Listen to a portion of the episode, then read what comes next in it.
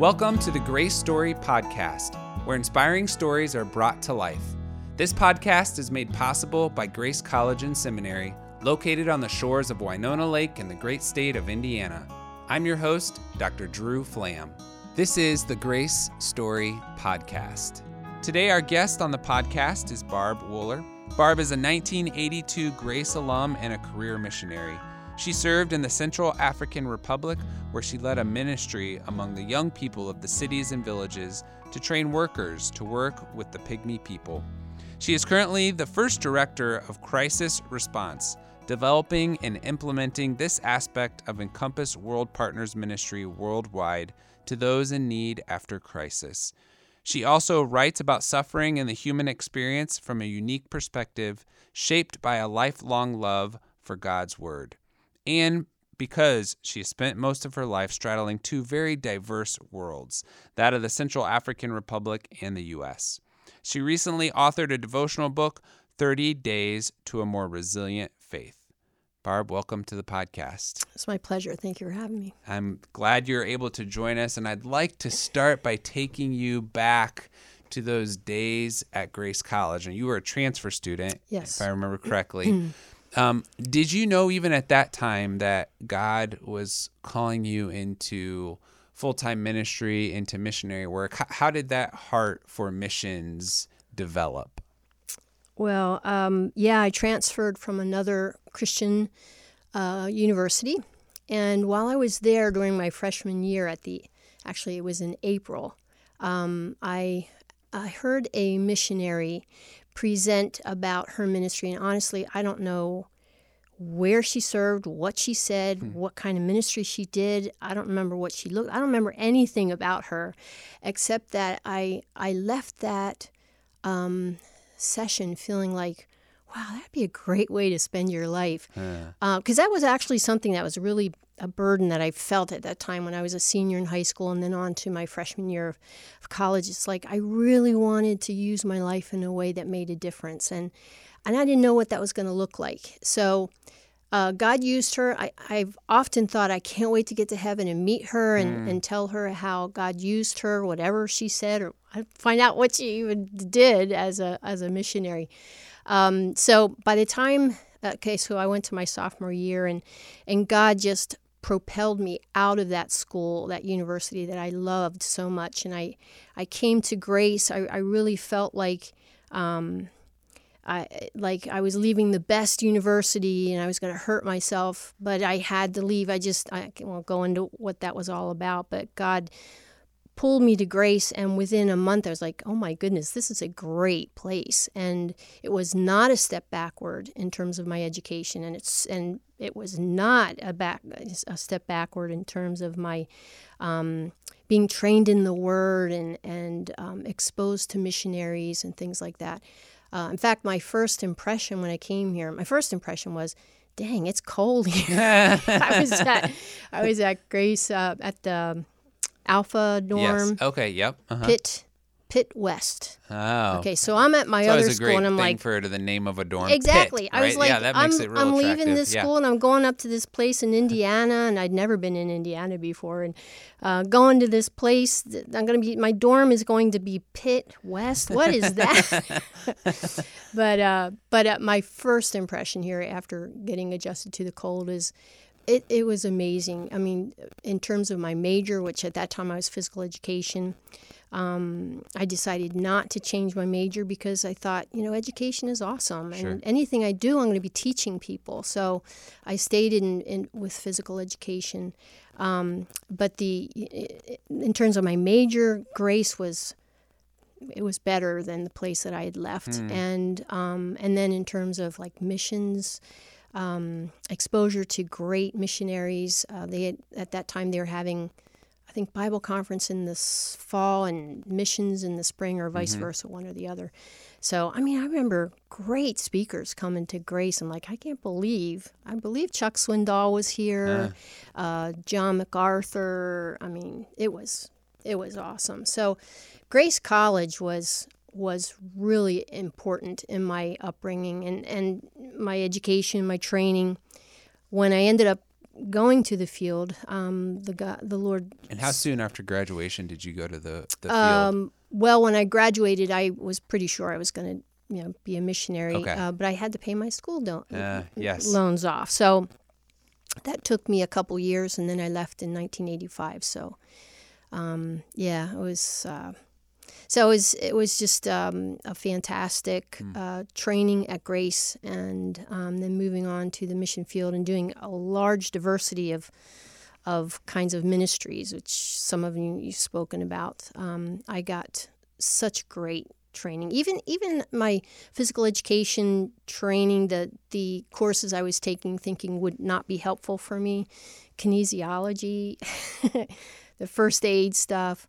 Um, all the stuff having to do with health and, and physical fitness and things like that, they actually ended up being really important because the Lord sent me to an unreached people group in the rainforest, um, the Bayaka Pygmy people. And, um, you know, initially they were coming to me and asking me about their health needs. And it's like, look, I'm not a doctor. I don't know. I'm not a doctor, so I wouldn't do anything.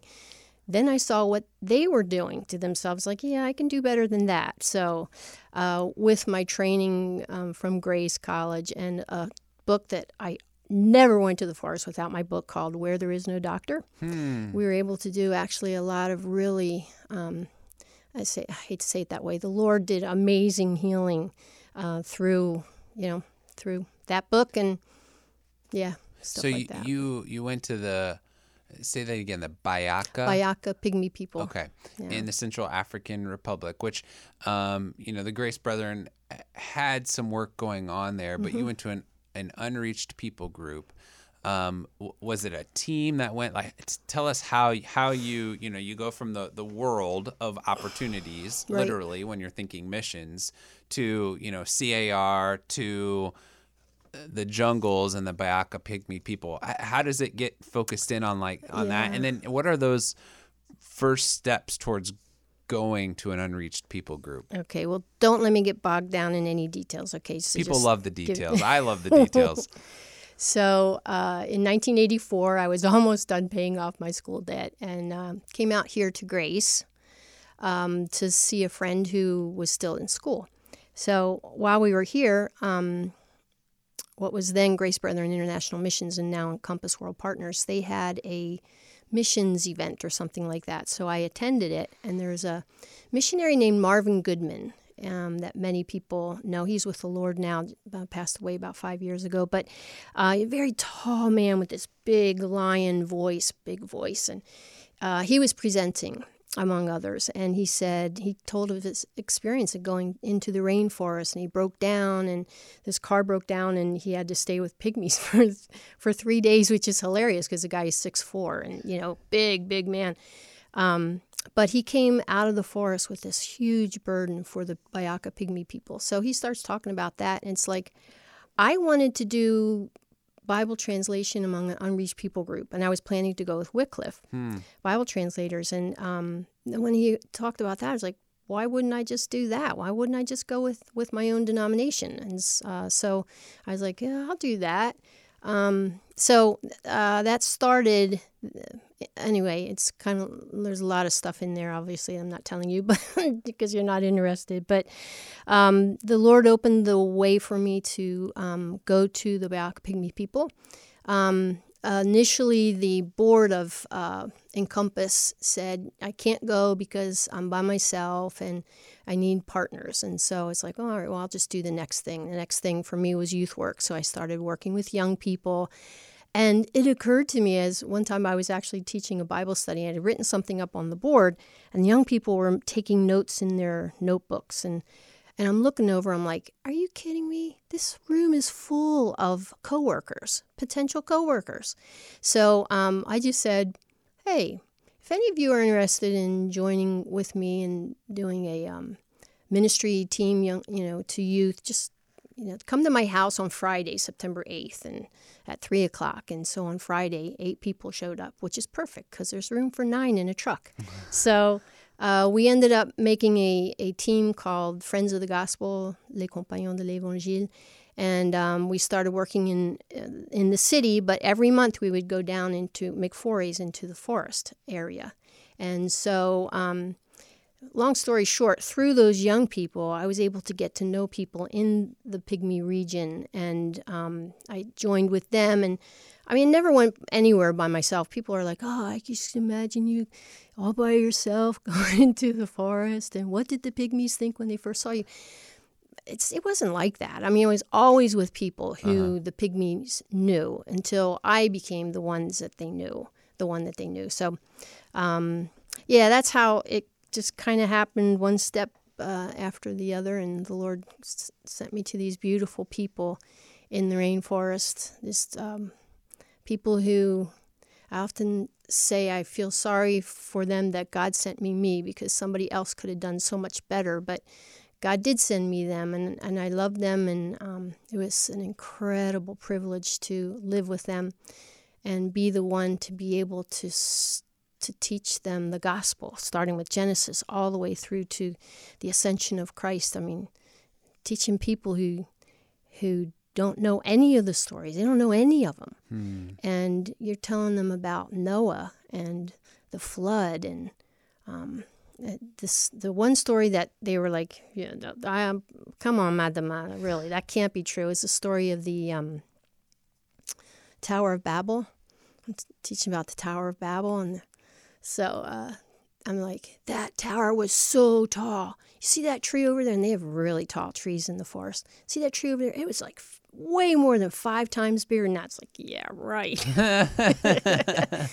but it was just a privilege uh, to to get to to love them and be part of their community and uh, see them grow in the Lord. And now there's a church there, and I'm here, and they're there. How how, how long did you live with the pygmy people? It's, it's a little bit of a tricky answer because you could only work with them during dry season. So okay. each year, six months. And so I was living in the ring in in the Central African Republic for ten years, and then each year I'd go down there during dry season. Okay, and, and tell me, I want to get into your gospel presentation, but tell me a little bit, just like accommodations. I mean, where'd you live? Um, yeah. What what did what did your accommodations look like? Well, first of all, I lived in CAR for 10 years. After that, I ended up coming back to the States to work with my organization mm-hmm. here for six months and then go back there for six months. During so Pygmies didn't yeah. know where I went. So um, my accommodations, um, I each year I would buy a new tent, and it was a tent that you could stand up in, and I would live in the tent. And the tropical uh, sun the sun would just tear it to shreds. So it was just worthless by the end of the six months. So um, yeah, so I I uh, lived in a tent and very primitively. I mean, really, it is truly in in the rainforest. No electricity, just batteries and water. I would bring in um, in a 55 gallon drum. So um, yeah, those were my accommodations. I would take food back with me. Um, but the pygmies were they were so happy. Uh, see, the thing you have to understand about the pygmies is um, they are a slave class, and they are considered by central many Central Africans as I mean, people are not even sure in the Central African Republic if pygmies are really people. Hmm. Maybe they're just animals. So it's that kind of oppressed people. So when I came back and they were my full focus and they were my love, um, that that was to them it was i mean this has never happened before. So they really treated me really well. And they initially they were bringing me food which was by and large it was awesome. By and large. Uh, but there are some interesting local delicacies that i learned to appreciate to an extent what so. was your favorite um, interesting local delicacy? Uh, well, there's two. The one, um, I went in the beginning of dry season, and that's when the the um, grass is seeding and falling over. So there's a they go out trapping, and they get this animal, and they were bringing me this stew. So they bring me this stew. I was like, this is really delicious. It really was. I said, wow, this is really good. What do you call this? And they said, zozo in their language. And well, Zozo and for me didn't mean anything. I knew in Sango, but I didn't know in their language. So uh, then they bring it another time. This is great. Is this that Zozo stuff? And you say, yeah, this is Zozo. So um, after about two weeks, I was sitting with my grandma in the forest, and Mama got and I, and her husband comes into the clearing, and he has like he'd been out trapping, catching, and he, he had these huge, huge rats that tied, you know, the tails were tied and hanging over his shoulders, and I said, "Mama, God, look at Kolitimo, look at what your husband just caught. What do you call them? She said, Zozo. Like, okay, I've been eating rat stew. Rat stew. but it actually is quite good. It's more like, it's not like rat like we think of it. Yeah. It's more like um, groundhog or something like that. Wow. so that was good. And the other one was, now I, I do not like fish. And so I was delighted that God sent me to the African rainforest where there aren't seas and oceans. Uh, but by golly, one time they came with a bowl full of these tiny little catfish. And so it's like, ah, okay, I guess I got to eat this. So the thing I don't like about fish is you get bones stuck in your throat. Mm-hmm. So up until then, that had never happened. So I, I was eating it. It's like, daggone it, I got a bone stuck right in my throat. Uh, fortunately, they only brought that a couple times, but uh, yeah. Zozo. All right. mm-hmm. So if you ever put Zozo on the uh, invitation when I come over, I'll, I'll know what right, that is. Yeah. Right. Barbecued um, Zozo. One of the things you're known for is um, walk through the Bible, and you talked about it, the Bible stories. But you know, you, it's it's an unreached people group. You just can't go in, and uh, you have to figure out a way to ex- explain the gospel. And so you you sort of invented um, a way to do that. Tell, tell us a little bit about yeah. the way you were able to communicate the story of the Bible. Right. And, you know, it really is important that people understand how to read. They know how to read because God revealed himself in, in the word, the written word. But even people who know how to read, they are still primary oral learners. And then there's other people who are older and they're never going to learn to read. And even if they do know, they always default to the or- orality. So um, we came up with hand motions for each of the, it's, it's kind of a walk through the Bible thing. I wish I had taken walk through the Bible because I'm sure it would have been better than what we came up with. But we came up with hand motions for each of the primary, the major um, events of the, the scriptures, um, you know, like creation, fall into sin, the big flood, you know, things like that. And maybe I just did. I don't know what walk through the Bible is because I didn't. I didn't take it. But those. That's that's what we did. And, um, and so that was a really important part because that provides hooks for for people to, mm-hmm. to hang you know their their understanding of the scripture on and because the story of the gospel is chronological you know it starts with creation and or at least yeah so um, yeah, it provides a way that to help them grasp the full study, the, the full story, redemptive story of the Bible. Hmm. Uh, after you were there um, for many years, then even going back and forth, um, war affected your ability yeah. to. So tell us a little bit about that transition time of war and um, you being in the middle of it and and having to make eventually the the decision, um, at least not to live there, and, and how that affected you. And and then I, I'm interested to just know a little bit about like why war? Why why is war so prevalent and lasting for decades right. in the CAR? Well, um, I'll just say when I went to the Central African Republic in 1987, our country was called the Pearl of Africa, and it was the, the island of, of, uh, of peace in mm. a very tumultuous area.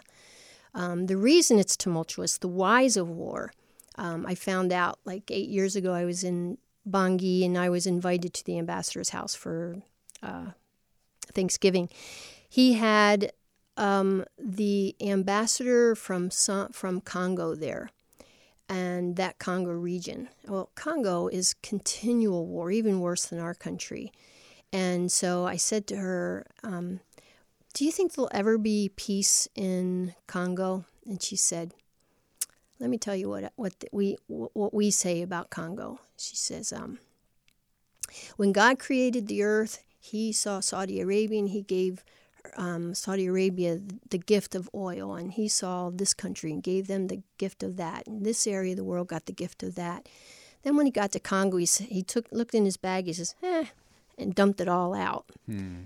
And he, she said that's why there will never be peace in this region because there's just too many riches for people to fight over. And that was sobering. Um, as poor as my country is, the Central African Republic, they are incredibly wealthy in natural resources, just in um, diamonds and gold and minerals that are used for computer chips and things like that. Um, that's a good part of why um, wars come.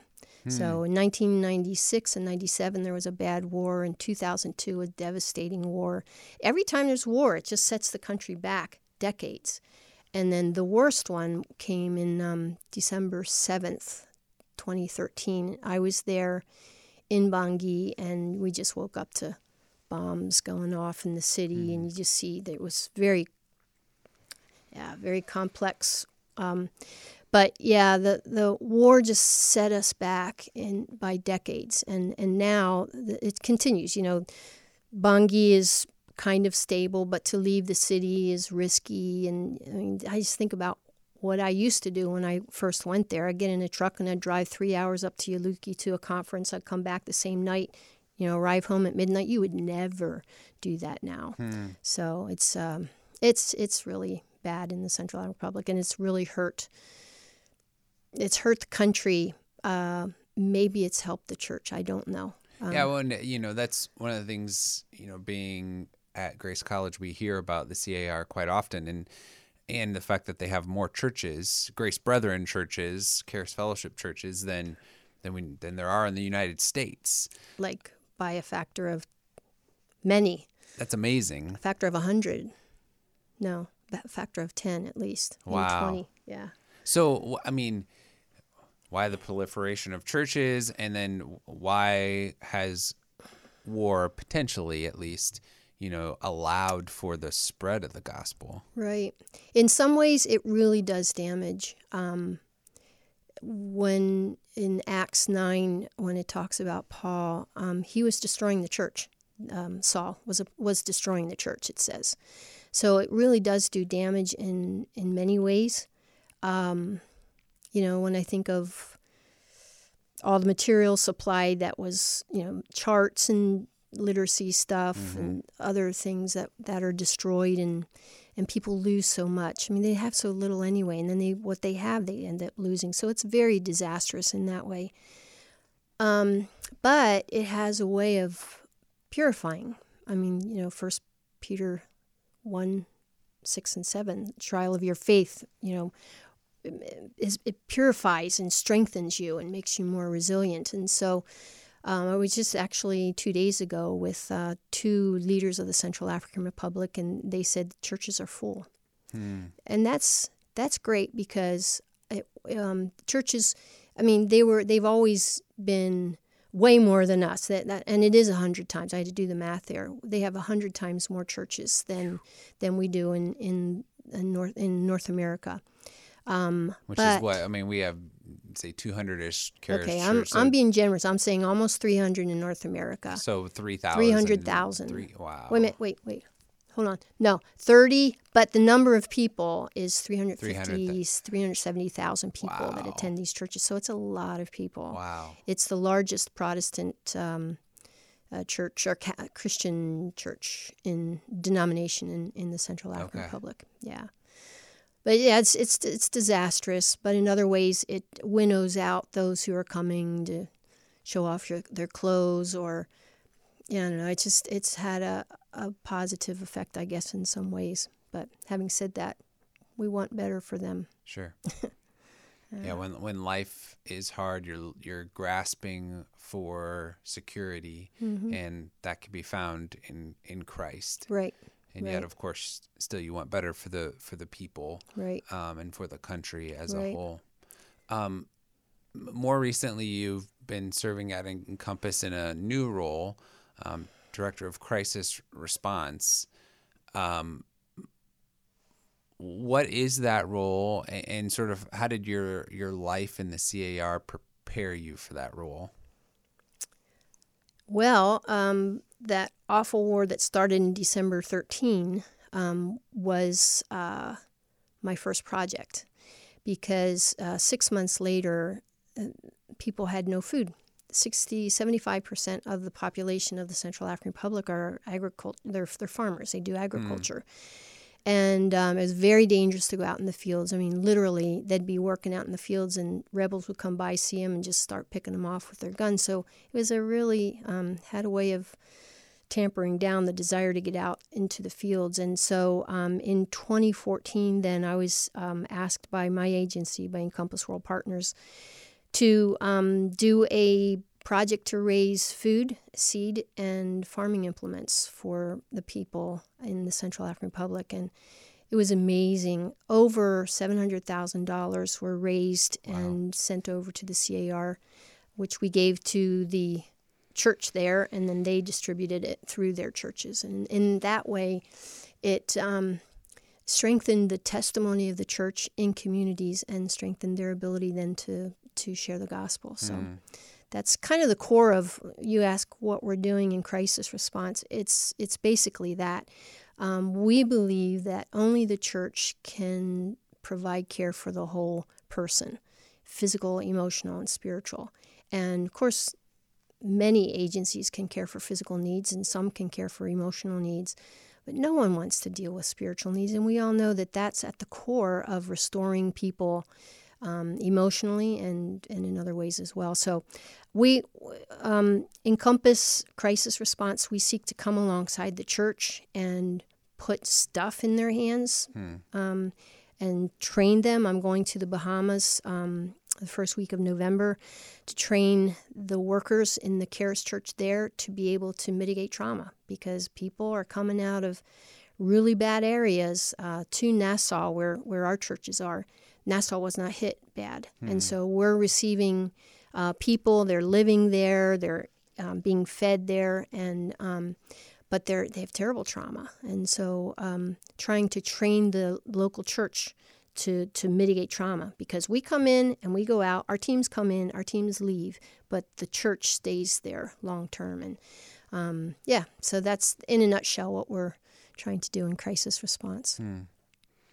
So your your ministry has you know gone from a very specific group of people to you know a broader group of those in crisis and then and then even expanded through your writing to really all of us um, who in some way shape or form go through suffering yeah. um, and and that's been the uh, what what you've written about and um, answering some of those tough questions which I'm going to pose to ah! you. oh no. no, but I mean, yeah. you know, as people of faith, we all go through. I mean, you know, no, we can't compare our suffering necessarily to, you know, needing food in in the midst of starvation or needing shelter in the midst of losing our home. But we go through um, periods of crisis, um, emotionally, physically, spiritually, and um, you know, why why do why does God allow bad things to happen, and and what is what is the good of that? Right. Well, how much time? um, in a nutshell, this was not the world God created. He created a perfect world where there wasn't the pain and the suffering and the horrible things that we experience and the trauma. That that wasn't part of the world that God created. Um, it became our planet became broken because of our sin of you know what Adam and Eve um, did in, in striking out on their own, basically, and defying what God said. Um, I, Drew, I, I, I wish that I could, uh, that you could be on the side of being able to share recent revelations or things that God has shared with you, but you've asked me. And so, just in the last month or so, I've just been so impressed by um, the centrality of um, dependence on God to holiness. And without a, a, a strong sense of dependency on God, we will never be holy. And we are to be holy as God is holy. And through the things that we suffer, um, among the the things that happen, the the way that we're purified is we just all that cockiness and self reliance kind of goes away, it evaporates. I mean, I hope it does anyway. And and we realize our need for God, for our next breath, for our next day. And it's it's sad that it takes suffering and pain to bring us to that point. And so, God, in His love and mercy and grace, He allows us to go through hard things, things that, I mean, you know, He allows these things. He doesn't necessarily do them, and some of them are awful, they're evil. He hates them. But in the process of all of that, of living on this broken planet, God is is drawing us to Him and purifying our faith um, and enhancing our sense of dependency on God. And I think that's a lot of what's happening. So the 30 day devotional, 30 Days to a More Resilient Faith, it's all about presenting really just that in a nutshell. It's uh, 30 short devotionals um, that are teaching a th- biblical theology of suffering, something that I really think is drastically in need in these days in this church in the in the church. Um, somehow even though we know, we all know we live on a broken planet and we know things are messed up, but somehow we're always surprised when bad things happen and wondering, you know, if God loves us, why do we suffer? Um, and and so I think a, th- a, biblical theology of suffering is really important for the church hmm. and uh, to build resiliency, and that was the goal of the 30 day devotional. Um, part one I wrote, which is a 30 devotionals, um, 500, 500, words, I think. And then the second part, Wayne Hanna, I don't know if you know Wayne. Mm-hmm. Yep. I, I asked him to present his story because he's lived through um, since his 20s and he's now, you know, he's retired now. Uh, he's lived with severe Crohn's disease and it has it's complicated every day of his life. And um, so he talks about it kind of wraps muscle and flesh and bones around th- theology. Mm. Um, so that's, yeah, he, we co authored the book. Uh, I've recently been reading the Beatitudes, and you know mm. the first one, right? Like right. The Jesus first sermon. The first words of his first sermon are, "Blessed, Blessed are, are, the poor in spirit." Mm-hmm. Um, mm-hmm. Um, and he's talking to a bunch of people who are the outcast, sick, mm-hmm. hungry, dispossessed, right? And um, telling them, "Hey, you're in a really good spot because mm. you're you're at like the perfect spot to receive the kingdom of God if you're willing to humble yourself and recognize your need for right. God." Right. Um, you want to co-author a book with me? Yeah, next one together. That's you have good. now exhausted the extent of my um, understanding of the theology of suffering, but you know, it's that is that's hard for. I mean, you you uh, you have seen war, you have seen poverty. Um, who's it harder for? Those who are suffering and in poverty, uh, or us Westerners who have it pretty good? Right. Yeah. So you've probably heard of uh, Voice of the Martyrs. Mm-hmm.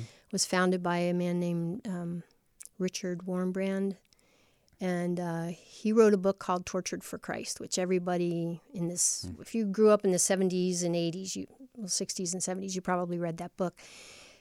He said, after spending time, he, he was years in prison, and then he got out and um, started this ministry and came to the United States of America many times.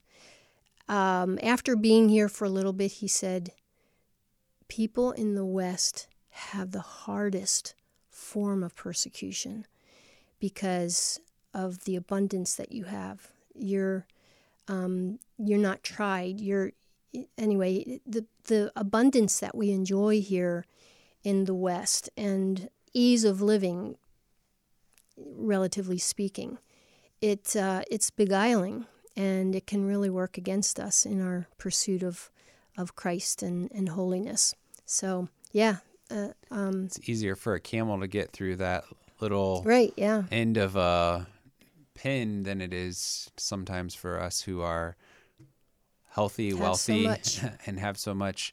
So hard question. Um, and uh, I, I've wondered. I had I had a friend once who um, would pray for suffering because mm. suffering brought this recognition of the need um, for Jesus. I've never been there. Um, that's not something I have done or desired. But there is this like juxtaposition of like suffering helps us recognize our need, and yet typically we try to avoid suffering and help others avoid suffering. There's almost a tension there in a way. How do how do you think about that? well, I don't know your friend. It'd be great to talk with him or her, because um, uh, I I appreciate where they're coming from. Where they're coming from is First Peter one six and all the other passages about you know the groaning and Romans eight and longing to be delivered and um, and that hyper sense of dependency on God can come more easily when you're suffering and things like that. Um, I'm not the shepherd of my soul. I'm not the shepherd of my path.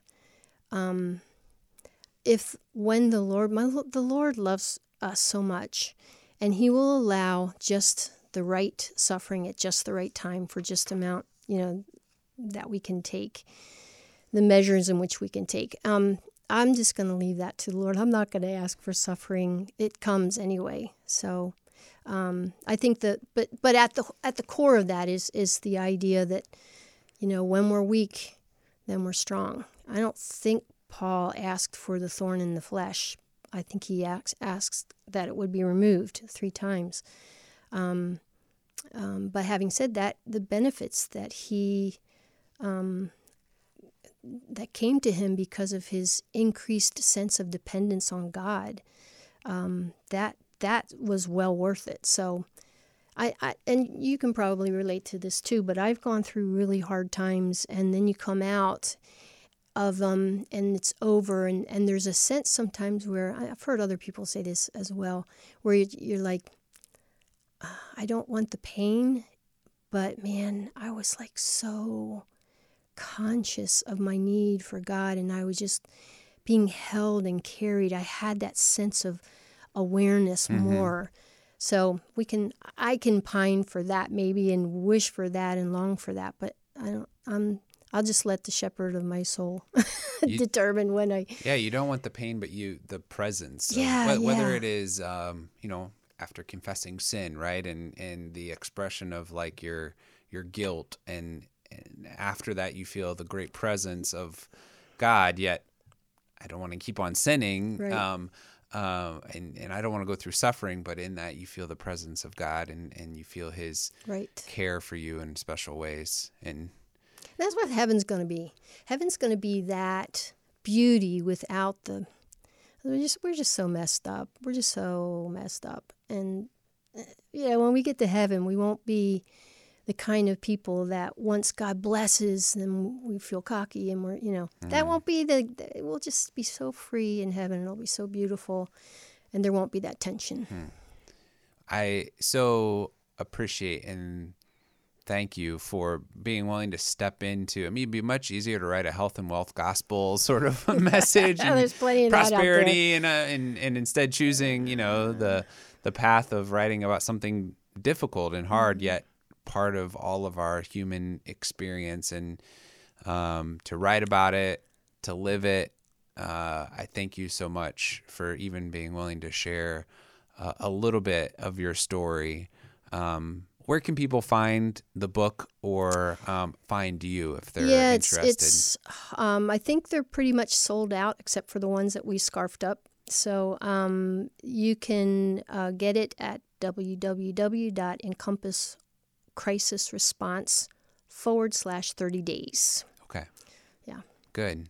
And any any place out there in the interwebs people can find you if they're interested? Um, yeah, actually at that same website. Okay. Uh, encompasscrisisresponse.org. Now, there's a contact us. I would I would welcome connection connecting awesome. with people. And that book is available. We're selling it in um, for small groups. Okay. So great. Well, thank you so much for uh, spending some time and, and talking to us about your life and your story. Thank you, Drew. Wonderful. Thanks also to all of you for listening to the Grace Story podcast. Music was written and produced by Dr. Wally Brath, Assistant Professor of Worship Arts at Grace College. And thanks to our co producers, Andrew Palladino and Rick Neer. And if you can do us a huge favor and share, rate, and comment on this podcast wherever you retrieved it from, we'd be so grateful. Until next time, live your best grace story today.